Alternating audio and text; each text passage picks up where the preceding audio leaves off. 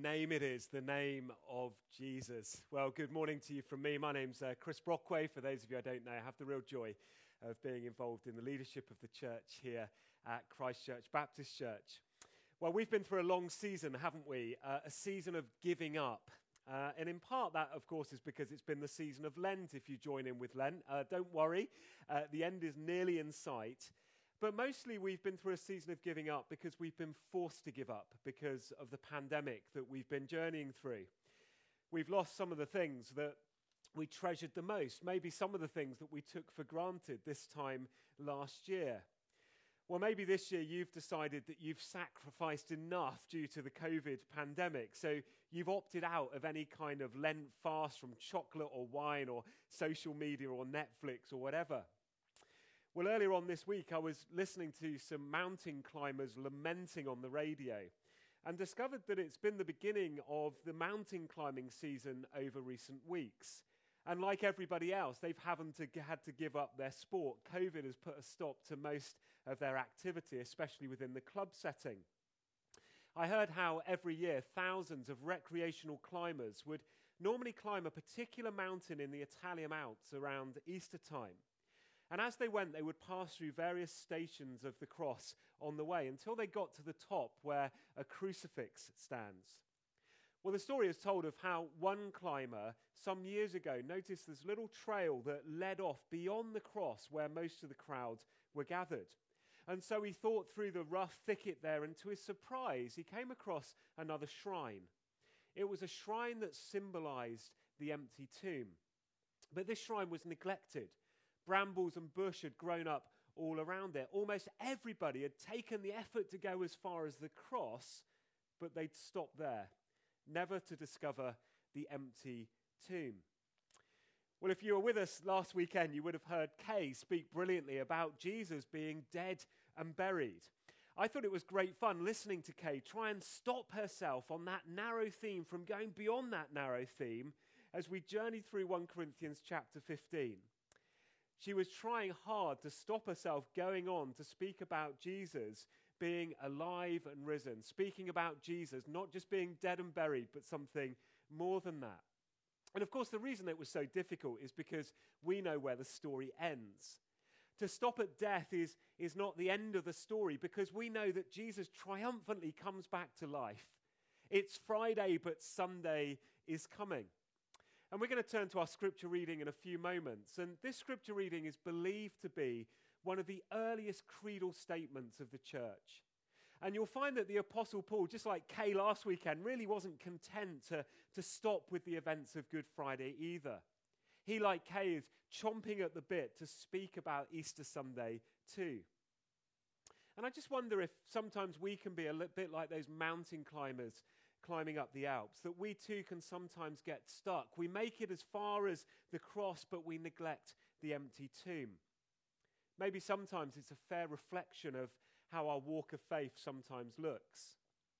Many get to the cross of Good Friday and they remember the despair and the heartbreak, but perhaps some fail to move beyond the cross to the final and perhaps arguably the real message of Easter, which of course can only be fully understood if we go from Friday, important as it is to stop there, through to Sunday to discover the empty tomb. Every Christmas, we gather in amazement, don't we, that Jesus would leave the splendor of heaven and come to our little planet. That he would come to earth and experience life as a human being, fully God, yet fully human, God with skin on, we sometimes say. And then a few months later, on Good Friday, as we will this coming Friday, in humble amazement, we remember the fact that Jesus would humble himself to die on a cross for the forgiveness of, of our sins, that Jesus would take the punishment that we really deserved. But the story really comes to a climax on Easter Day, the greatest day in the whole of history. The climax really comes on Resurrection Sunday, the highest point, the ultimate point in Jesus' ministry. And then on Easter Sunday, we celebrate, of course we do. On Easter Sunday, we rejoice that Jesus rose from the dead, and in doing so, he put Satan in his proper place for the rest of eternity. Forever and ever and ever and ever, Satan is in his proper place. And that's good news. You see, what the Apostle Paul is saying in 1 Corinthians 15 is that if Jesus had only come to earth, lived and died without resurrection, then he would merely have been a visitor. He'd have been God on holiday, if you like, a nice gesture, but pretty hopeless. Well, let's see what Paul has to say as we read on in 1 Corinthians chapter 15. I'm going to read from verse 12, but keep your Bibles open. We'll come back to the text in a moment. It says this But if it is preached that Christ has been raised from the dead, how can some of you say that there is no resurrection of the dead? If there's no resurrection of the dead, then not even Christ has been raised. And if Christ has not been raised, then our preaching is useless, and so is your faith. You see, Paul's point is pretty clear, isn't it? He's saying that if Jesus had died only or only died, he would merely have been just another religious teacher, another Buddha, another Muhammad. But Jesus didn't just come to earth, he didn't just die on a cross. He actually rose from the dead and, as a consequence, is alive still today. Let's read on from verse 15. It says, More than that, we're found to be false witnesses about God, for we have testified about God that he raised Christ from the dead. But he did not raise, but he did not raise him if in fact the dead are not raised. For if the dead are not raised, then Christ has not been raised either. And if Christ has not been raised, then your faith is futile. You're still in your sins. Then those also who have fallen asleep in Christ are lost. If only we live this life, uh, if only for this life we have hope in Christ, we of all people are most to be pitied. But Christ has indeed been raised from the dead. That's what we celebrate most about Easter, isn't it? That Jesus has indeed been raised from the dead. And that's why that first Easter Sunday, was and still is the greatest day in the whole of history.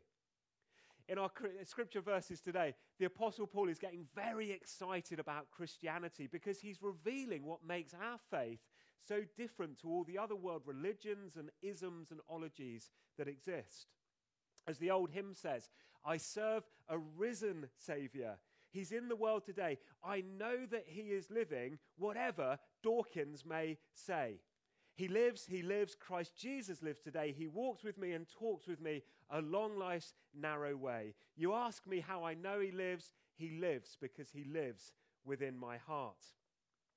Well, if you've been a Christian for a while, then you'll have heard the Easter story so many times before. But I really hope that we'll never ever tire of hearing and saying the words, He is risen. He is risen.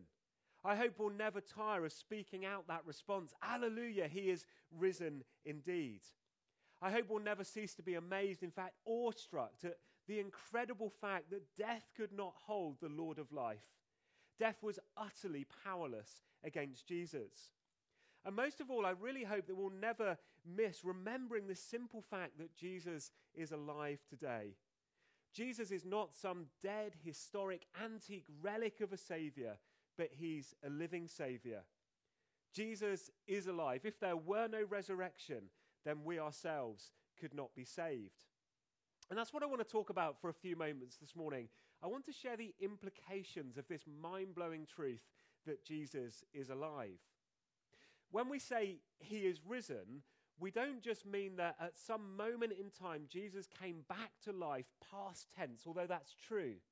But in reality, we mean that Jesus is alive, past, present, and future, today and tomorrow. Right now, at this very moment, Jesus is alive and he's present with us, even if we're scattered all over the place engaging with this message on the internet.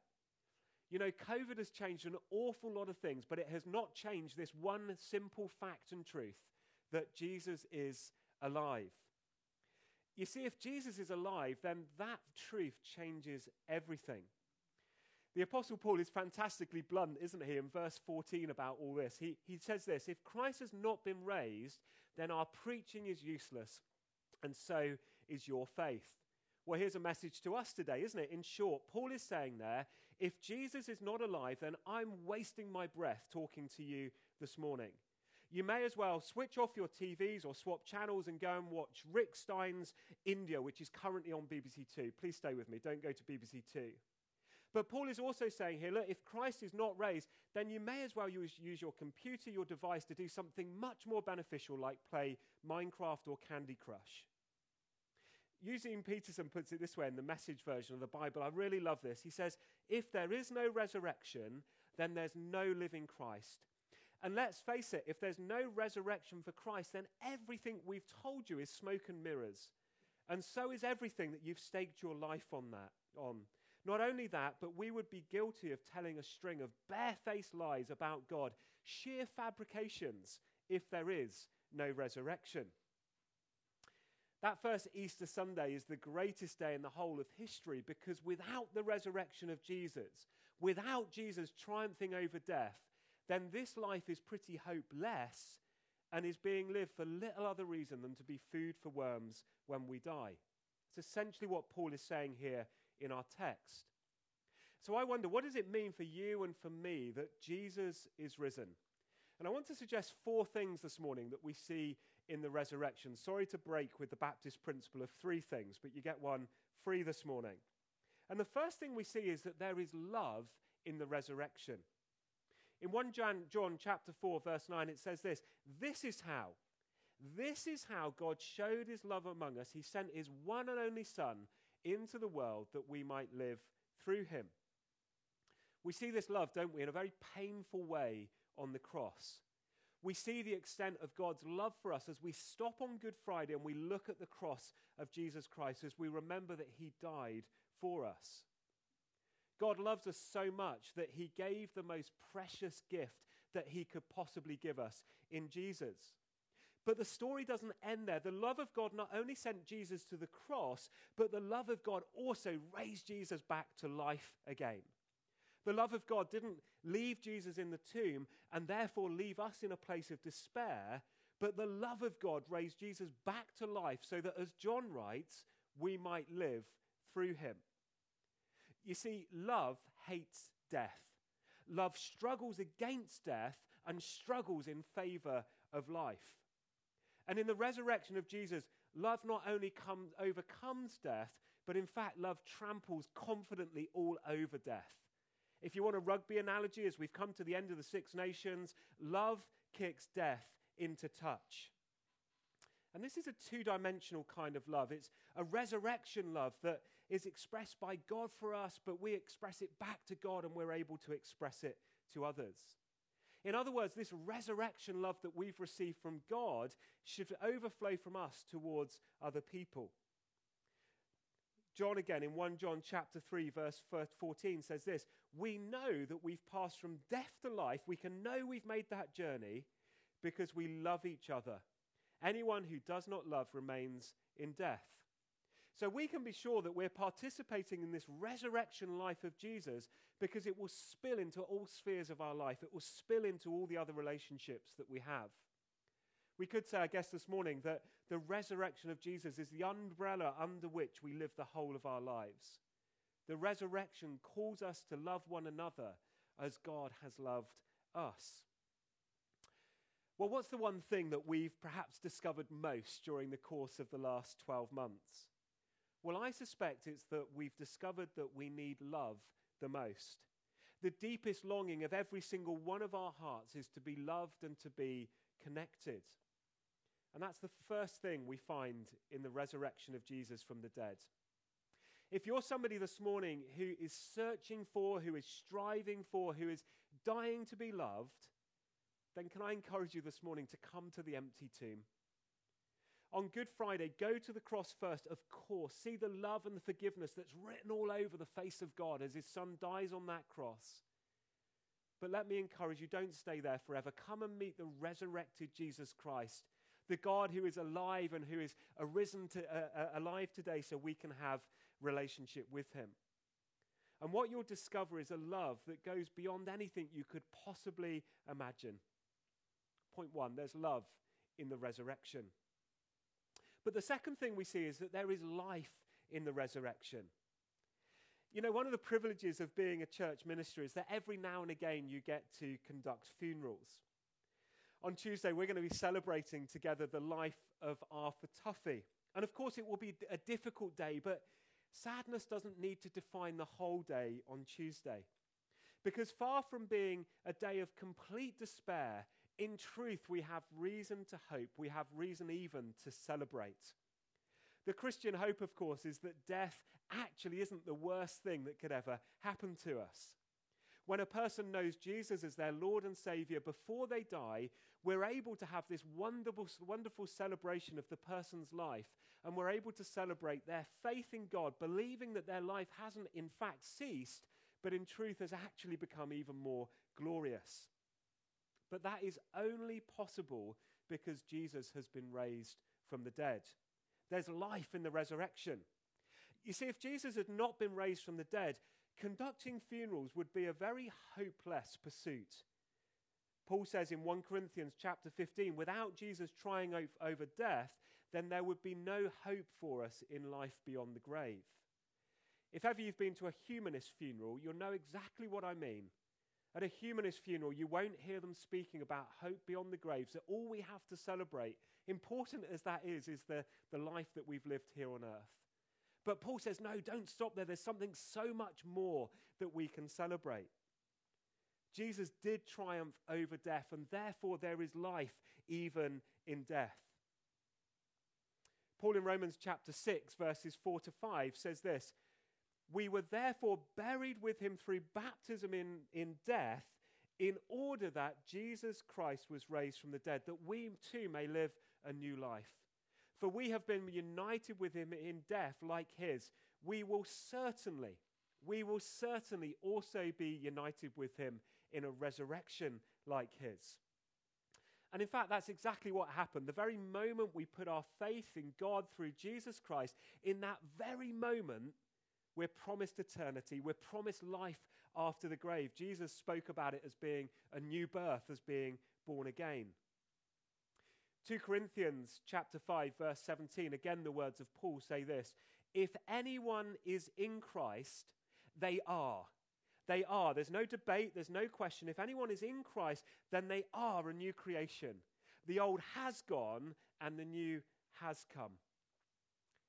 I wonder this morning do you know that resurrection life which is possible in Jesus? You know, God offers that to us so freely. He offers us life, and it's a life which is in all of its fullness. There's nothing drab, there's nothing boring. It's an abundant life that Jesus offers. And that's possible because of the resurrection. There is life in the resurrection. But thirdly, we see that there is hope in the resurrection. The fact that there's life in the resurrection leads us to this third point. Without life in the resurrection, there is no hope. But because there's life, there's a hope in the resurrection that can be found. I have this hope in life today only because Jesus rose from the dead. As another old hymn puts it, because he lives, I can face tomorrow. I can face uncertain days because he lives. Let's apply that to our context at the moment. I can live abundantly today, even in the midst of a pandemic, because Jesus lives and has given me hope for tomorrow. The resurrection gives us hope at so many levels hope for today, hope for tomorrow, hope for the rest of eternity. It's a hope that changes everything. Hope that even if things don't change and the very worst thing happens to us and that death comes to us, that really isn't the end. And that really isn't the worst thing in truth that could happen to us. There is more life even after death, an even better life without sickness, without pain, without tears, without cancer, without dementia, without relational stresses and strains without COVID restrictions. If there's one thing that many people fear in life, it's the fear of death. We're afraid to die because it seems so final. We're afraid to die because it seems so horrible, so unavoidable.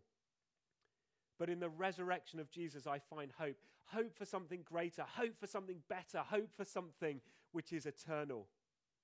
And that hope ought to affect the way that we live in the here and now before we die. There was a missionary in Brazil who discovered a tribe of Indians in a very remote part of the jungle. And they lived near this very large river, and this tribe was in urgent need of some medical attention. Does this sound familiar? There was a contagious disease that was ravaging the population. Tragically, people were dying daily. Now, the hospital was quite a long way away. It was across a river, but these Indians would simply not cross this river because they believed it was inhabited with evil spirits. To enter that water would mean that they would have a certain death. So a missionary came along and he explained, explained how he'd crossed the river and had come back unharmed. Now, they weren't impressed. He then took them to the bank of the river and he placed his hand into the water. They still would not go into the water. He walked into the water up to his waist and he splashed his face with the water, but that still didn't matter. They were still afraid to enter the river. Finally, this missionary dove into the river and he swam beneath the surface until he emerged on the other side. He punched the air triumphant and uh, that he'd entered the water and had escaped. And it was at this point that the Indians broke into a cheer and jumped in and followed him across the river. Well, that's exactly what Jesus has done for us with death. He's entered it, He's made it safely to the other side, and He's punched the air triumphant that there is a way across. But here's the thing Jesus doesn't stay on the other side of the bank and just beckon us. No, He jumps back in and He swims to our side, ready to travel through that difficult journey with us. That's what it means that Jesus is alive. He's present with us as we face every challenge and difficulty. He will only ever lead us to the places where He's already gone before and has proven that He's going to take us through safely. So, when our time comes to face death, maybe to cross the river to continue that metaphor, He's going to take us by the hand and He's going to swim with us safely to the other side. And I just wonder for you today, as we live through a pandemic, whether you need to know that hope. You see, this is the hope of Easter. Easter hope is not just wishful thinking, but it's a certain reality. 1 Peter 1, chapter 3 says this Praise be to the God and Father of our Lord Jesus Christ. Why? Because in his great mercy, he has given us new birth into a living hope. Through what? Through the resurrection of Jesus Christ from the dead. Because he lives, because he triumphed over death. Paul says we can have this hope in life, but also in the life that is yet to come. There is hope in the resurrection. And here's your freebie this morning. My fourth point there is power in the resurrection. 1 Corinthians, again, the words of the Apostle Paul, chapter 6, verse 14, tell us by his power, by his power, God raised Jesus from the dead, and he will raise us also. I think Paul forgot to add a word at the end of that verse, and it's the word wow. By his power, God raised Jesus from the dead, and he will raise us also. Wow, this is good news. You see, the really simple point this morning, I hope you've heard this now, that winds its way through each of the things I've talked about already, is that Jesus is alive, and that brings change and transformation. He's alive right now. He's walking beside us. He's with us wherever it is we're watching this broadcast from. He didn't just rise up from the dead and then take off instantly to heaven, never to come back again, but He's alive with us. And He's promised us by the presence and the power of His Holy Spirit to be with us. Therefore, there is power in the resurrection of Jesus.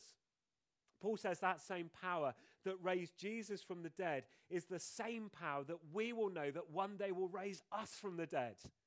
What a hope for after on Tuesday that the power that raised Jesus from dead will be the very same power that is raising him into new eternal life with Jesus Christ. Why wouldn't we celebrate amongst the sadness on Tuesday? But that power too is not only there for us when we die, it's there for us in our daily lives too. And God's longing is that we would experience it more and more deeply in our lives as we experience God's power, as He changes us and transforms us, as He grows more of the fruit of our spirit, in the fruit of the Spirit in our lives, we can know victory over those sins that we struggle with. We can know hope. We can know encouragement. It might just even be possible that as God does a work in us, He enables us by the power of His Spirit to share this good news with other people. So, what's my prayer this morning? Very simple. My prayer is that you too would know the power of the risen Lord Jesus Christ, that you would know the love, the life, and the hope of the resurrection but the power of the resurrection too. That's the simple message of our faith, and we should celebrate it daily that Jesus is alive. There were once four friends who were talking about death, and one of them said to the other three, Look, when you're in your coffin and people are busy mourning you, what would you like to hear them say about you? Well, the first man said, I'd like them to say that I was a really fine doctor and I helped loads of people.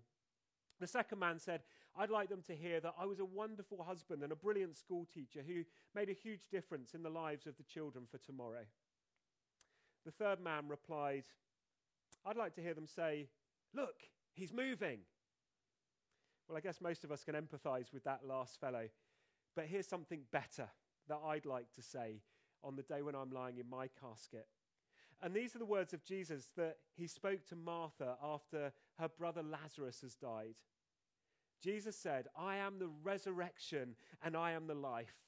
He who believes in me will live. If Chris believes in me, then he will live. Even though he dies, whoever lives and believes in me will never die. We can say that.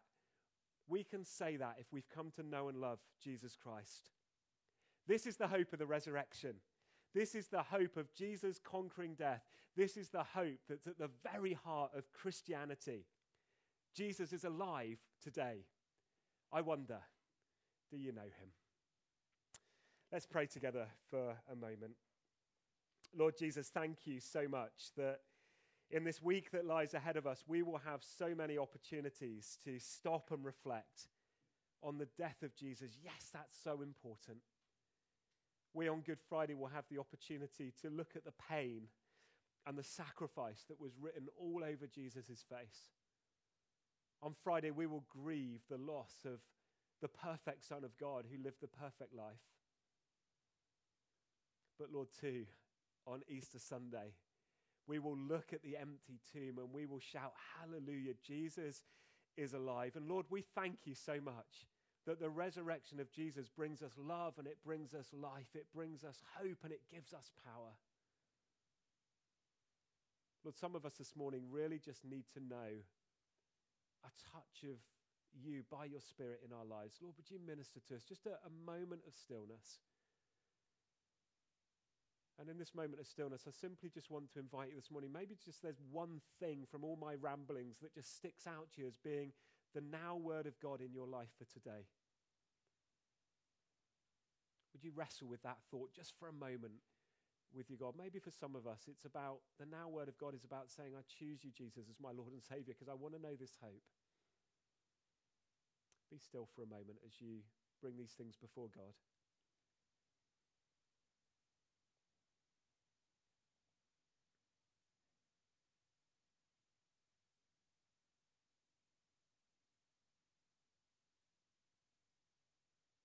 Jesus is alive. He is risen.